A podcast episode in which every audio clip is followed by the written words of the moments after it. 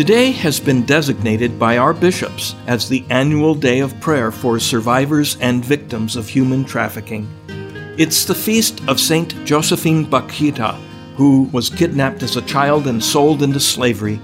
She died in 1947 and was canonized in the year 2000. Here's what Pope Benedict wrote about her on the first page of his encyclical letter about hope. To come to know God means to receive hope. We, who have always lived with the Christian concept of God, have almost ceased to notice that we possess the hope that ensues from a real encounter with this God.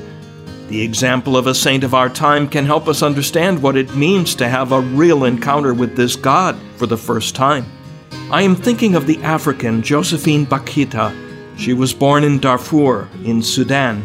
At the age of nine, she was kidnapped by slave traders, beaten till she bled, and sold five times in the slave markets. Eventually, she found herself working as a slave for the wife of a general. There, she was flogged every day till she bled. As a result of this, she bore 144 scars throughout her life. After this description of her suffering, Pope Benedict went on to tell how she ended up in Italy, where she learned about Jesus, who, like her, also suffered from being scourged. Here's how he put it Now she had hope, no longer simply the modest hope of finding masters who would be less cruel, but the great hope.